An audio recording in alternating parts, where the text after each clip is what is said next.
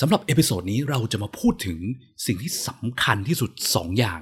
ในการสร้าง product เพื่อมั่นใจว่าคนจะใช้งาน product เรา และจะใช้งานต่อไปเรื่อยๆ จริง ๆ หนึ่งในนั้นเนี่ยใบ้ให้ว่าคือของที่เราเคยพูดไปแล้วนะครับ ก็คือ user needs แล้วอีกอย่างหนึ่งล่ะ คืออะไร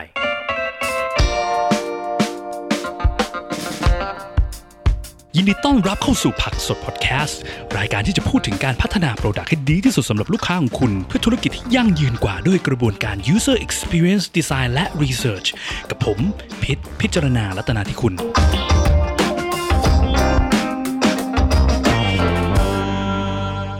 สวัสดีครับ ก็สำหรับ episode นี้นะเราก็จะมาพูดถึงพื้นฐานในการสร้างของเนาะสร้างของให้คนใช้งาน ซึ่งคาว่าของให้คนใช้งานในที่เนี้ย หลักๆ เนี่ย ขอขีดเส้นใต้เขาว่าใช้งานเนาะคาว่าใช้งานในที่นี้คืออะไร คือการที่เราสร้าง Product เพื่อ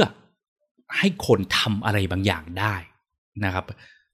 เขาว่าทำอะไรบางอย่างในที่นี้หลักๆ มันก็คือของที่เราพูดถึงเนี่ยจะเป็นของที่เราเรียกว่า tools เนาะ tools หรือ application คือของที่มันสร้างมาเพื่อให้คนทำสิ่งที่เขาต้องการในชีวิตได้เนาะ คราวที่แล้วเนี่ยเราก็พูดถึงว่าพอเวลาพูดถึงของในในโดเมนด้านเนี้ยด้านการใช้งานเนี่ยสิ่งสำคัญคือคาว่า needs นะหลาย ๆ ครั้งเนี่ยความยากของมันคือว่าการเข้าใจให้ได้ว่า needs ของคนที่คนต้องการเนี่ยคืออะไรนะครับบางครั้งเนี่ยเราเราเนี่ยชอบคิดว่าสิ่งที่คนต้องการ คือสิ่งนี้นี้นี้แต่หลาย ๆ ครั้งมันกลายเป็น wants ไม่ใช่ needs นะ wants เนี่ย มันไม่ได้ทำให้คนใช้งานต่อเนื่องเนอะมันอาจจะทำให้คนอยากซื้ออยากโหลดมา แต่ถ้ามันไม่ตรงตาม needs คนก็จะไม่ใช้มัน และคราวก่อนเราพูดไปแล้วใช่ไหมว่าคาว่า needs เนี่ยอยากรู้ว่าหลักๆ needs ของคนคืออะไร ก็ง่ายๆดูเรื่องปัญหาเนี่ยเป็นหลัก ถ้า Product ของเรา มันแก้ไขปัญหาอะไรให้คนได้ มันก็แปลว่ามันตรงตาม user needs นะตรงตาม needs ของคนนะครับหรือตัวอย่างที่คราวก่อนยกไปคือเช่นแบบว่า ประสบการณ์ส่วนตัวของผมเนาะทำแอปพลิเคชันการเงินอะไรเงี้ยขึ้นมา แล้วมี feature พวกสร้างสติกเกอร์น่ารักน่ารักให้คนมาใช้ ในเรื่องการเงินในเรื่องการโอนเงินเนี้ยมันก็ไม่ได้มี needเกี่ยวกับการทำความน่ารักความอะไรเงี้ยเท่าไหร่ใช่ไหมคือเราก็แค่ต้องการโอนเงินให้ได้ สิ่งสำคัญนิดตอนนั้นก็คือความง่าย ความสะดวกความ รวดเร็วอะไรเงี้ยนะครับ การที่สามารถโอนเงินได้โดยที่ไม่ต้องใช้พลังงานมากในการจำเลขบัญชีอะไรเงี้ย พอมันมีเรื่องสติกเกอร์น่ารักเกิดขึ้นมาอย่างเงี้ย มันก็เลยไม่ได้ตรงตามนี้ คนก็เลยไม่ได้ใช้ สุดท้ายฟีเจอร์นี้ก็เลยถูกพับไปอะไรเงี้ยนะครับ ทีเนี้ยคำว่า need มันสำคัญมากและมันยากมากขนาดไหน ยากมากตรงที่ว่ามันเคยมี research ที่ทำโดยบริษัทชื่อ CB Insight นะก็ศึกษาเกี่ยวกับว่าสตาร์ทอัพ ในโลกเราเนี่ยทำไมถึง fail research มาทั้งจาก Venture Capital และจากสตาร์ทอัพเองที่ fail เนี่ยพบว่าสาเหตุอันดับหนึ่งที่ทำให้สตาร์ทอัพในโลกเรา fail ก็คือ 42%เนี่ยเห็นตรงกันว่าสตาร์ทอัพเฟลเพราะไม่มี Market Needs นะครับคือสร้างของมาสุดท้ายมันไม่ได้ตอบโจทย์ needs ให้คน คนก็เลยไม่ใช้ต่อ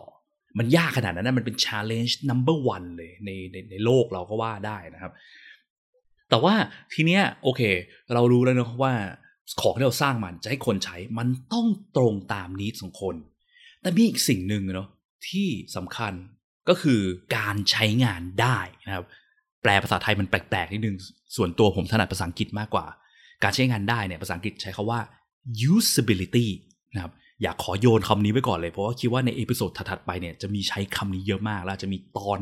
ที่พูดถึงคำว่า usability โดยตรงเลยนะครับ usability คืออะไรคำที่เรามักจะได้ยินบ่อยๆ ของคำว่า usability เนี่ยคือคำว่า user friendly นะครับจริงๆ ความหมายของ usability กับ user friendly เนี่ยมันไม่ได้เหมือนกันร้อยเปอร์เซ็นต์ซะทีเดียวนะ แต่ว่า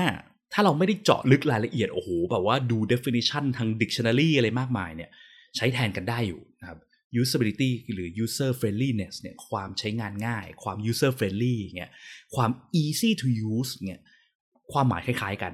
ไปในทางเดียวกันนะครับทำไมถึงต้องยกคาว่า usability ออกมาพูดตรงนี้นะครับ เพราะว่าจากประสบการณ์ที่เคยเห็นมาเนี่ย หลาย ๆ ครั้งเนี่ย คนไม่ค่อยให้ความสนใจคำว่า usability เท่าไหร่นะครับ แม้กระทั่งคนที่ทำ UX ในวงการในเมืองไทยเองก็แล้วแต่เหอะ ที่เคยเจอมาเนี่ย คือมักจะมองว่าการสร้างของให้ใช้งานง่ายเนี่ย ไม่เห็นจะยากเลยง่ายจะตายนะครับทำไมถึงง่าย เพราะว่า เขามองเขาว่าการใช้งานง่าย ไปที่หน้าตาของ UI เป็นหลัก ก็คือว่าแค่เปิดแอปพลิเคชันมา ถ้าหน้าตาดู clean ดูสวย ดูใช้งานง่าย แปลว่าใช้งานง่ายแล้ว อันเนี้ยเป็นความผิดพลาดอย่างมหันต์เลยนะครับ เพราะว่าอะไร เพราะว่าการใช้งานง่ายเนี่ย มันไม่สมควรถูกวัดโดยคนออกแบบ product หรือคนที่มารีวิวแอปพลิเคชัน แต่มันสมควรถูกวัดโดยคนใช้งานเองนะครับ การที่ UI clean ไม่ได้แปลว่าใช้งานง่าย แต่จะใช้งานง่ายใช้งานได้เนี่ยหลักๆอยู่ที่ว่าเมื่อ user ของเราเนี่ยเข้ามาใช้งาน เขาสามารถใช้งาน product เนี้ยทำในสิ่งที่เขาต้องการได้หรือไม่คำว่าใช้งานทำในสิ่งที่เขาต้องการก็คือว่าเมื่อเขาเข้ามาใช่ไหมหลักๆ เนี่ยคนเราจะมีการตั้ง goal ในใจก่อน หรือว่าตั้งโจทย์ในใจเนาะเวลาที่เข้ามาใช้งานพวกระบบแอปพลิเคชันหรือ tool เนี่ยว่าต้องการเข้ามาเพื่อทำอะไร นะครับ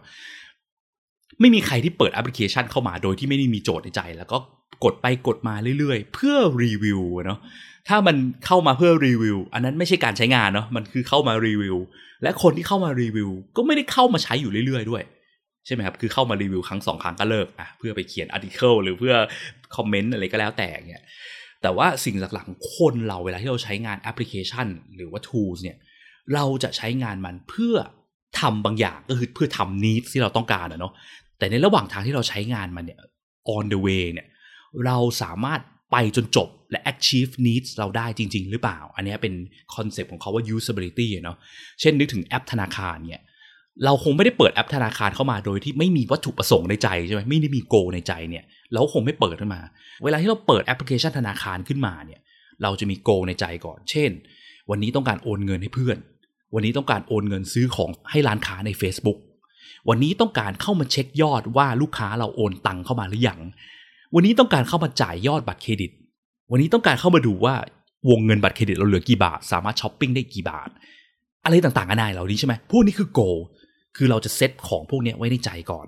และเมื่อเข้ามาเราจะพยายามหาวิธีทางในการเข้าไป achieve goal นั้น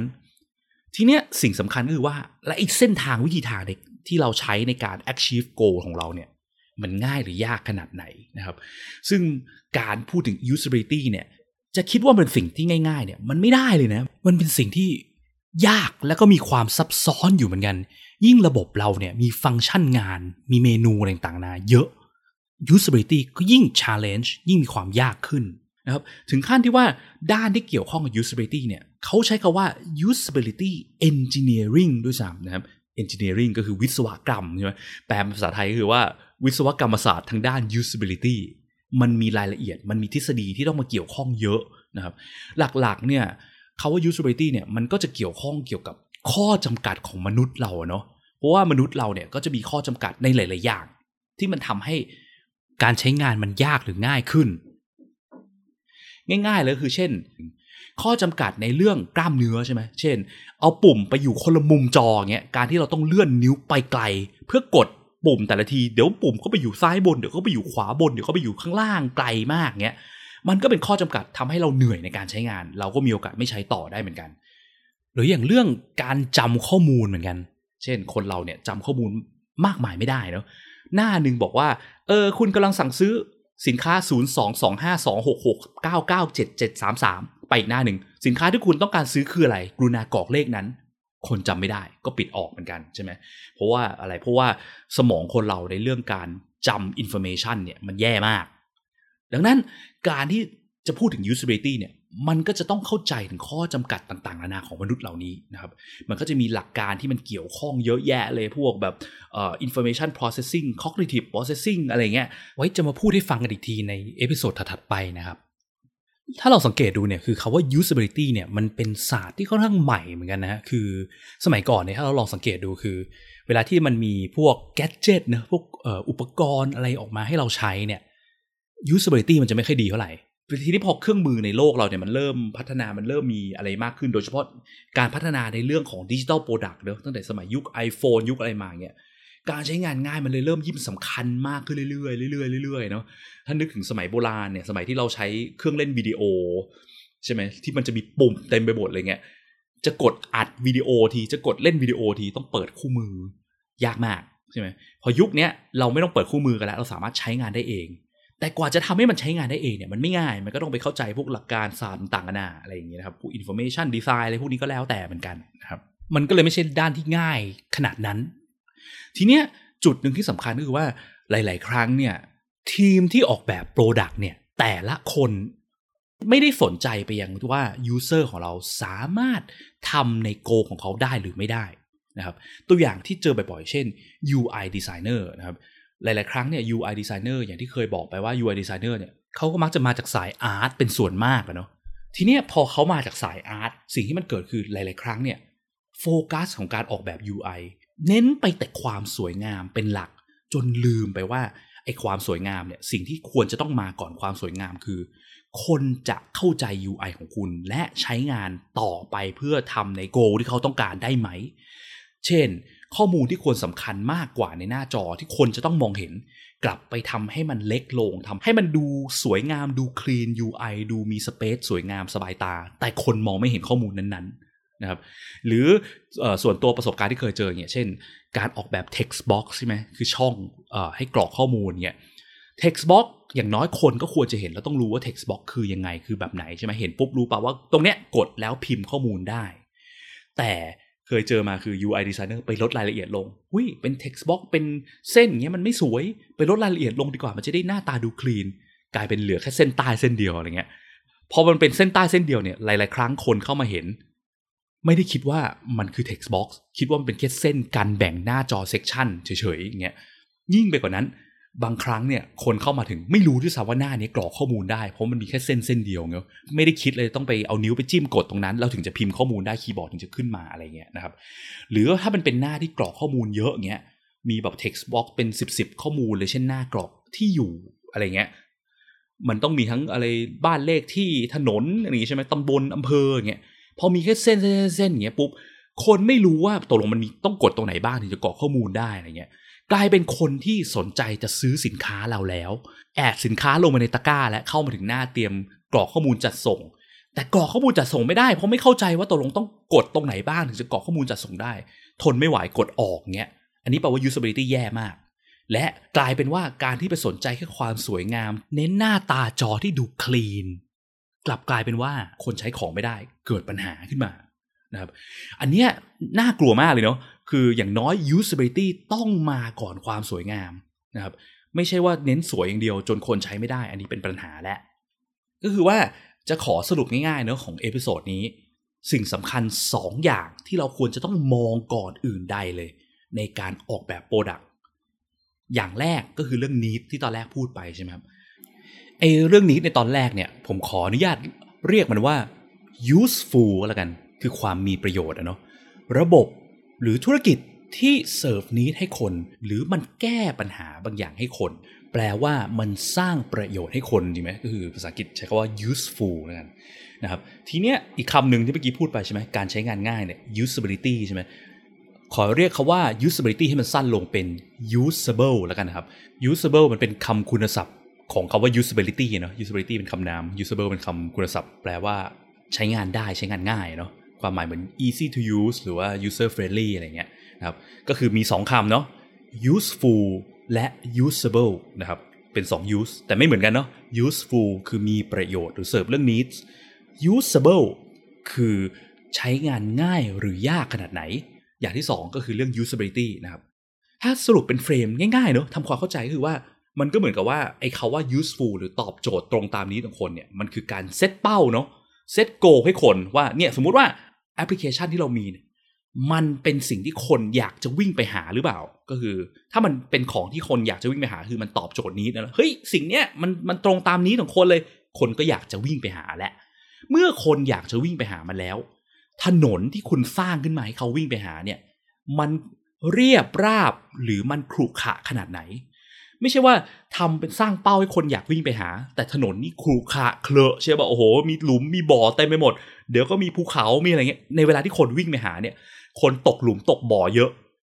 คนก็อาจจะแบบทนไม่ไหวแล้วโอ้โหถึงเป้ามันน่าดึงดูดให้คนวิ่งเข้าไปหาแค่ไหน แต่ถนนมันแย่มากสุดท้ายคนก็อาจจะทนถนนไม่ไหวแล้วก็เออย้อนกลับเลิกใช้เหอะดีกว่า ก็เป็นไปได้สองอย่างเนี่ยทั้งถนนที่ที่ราบเรียบและเป้าที่มันตรงตามสิ่งที่คนต้องการเนี่ยมันต้องมาด้วยกัน ถ้ามันมาด้วยกันปุ๊บ คนจะอยากกลับมาใช้มันต่อเรื่อยๆได้แหละโอเค เช่นแอปพลิเคชันธนาคารที่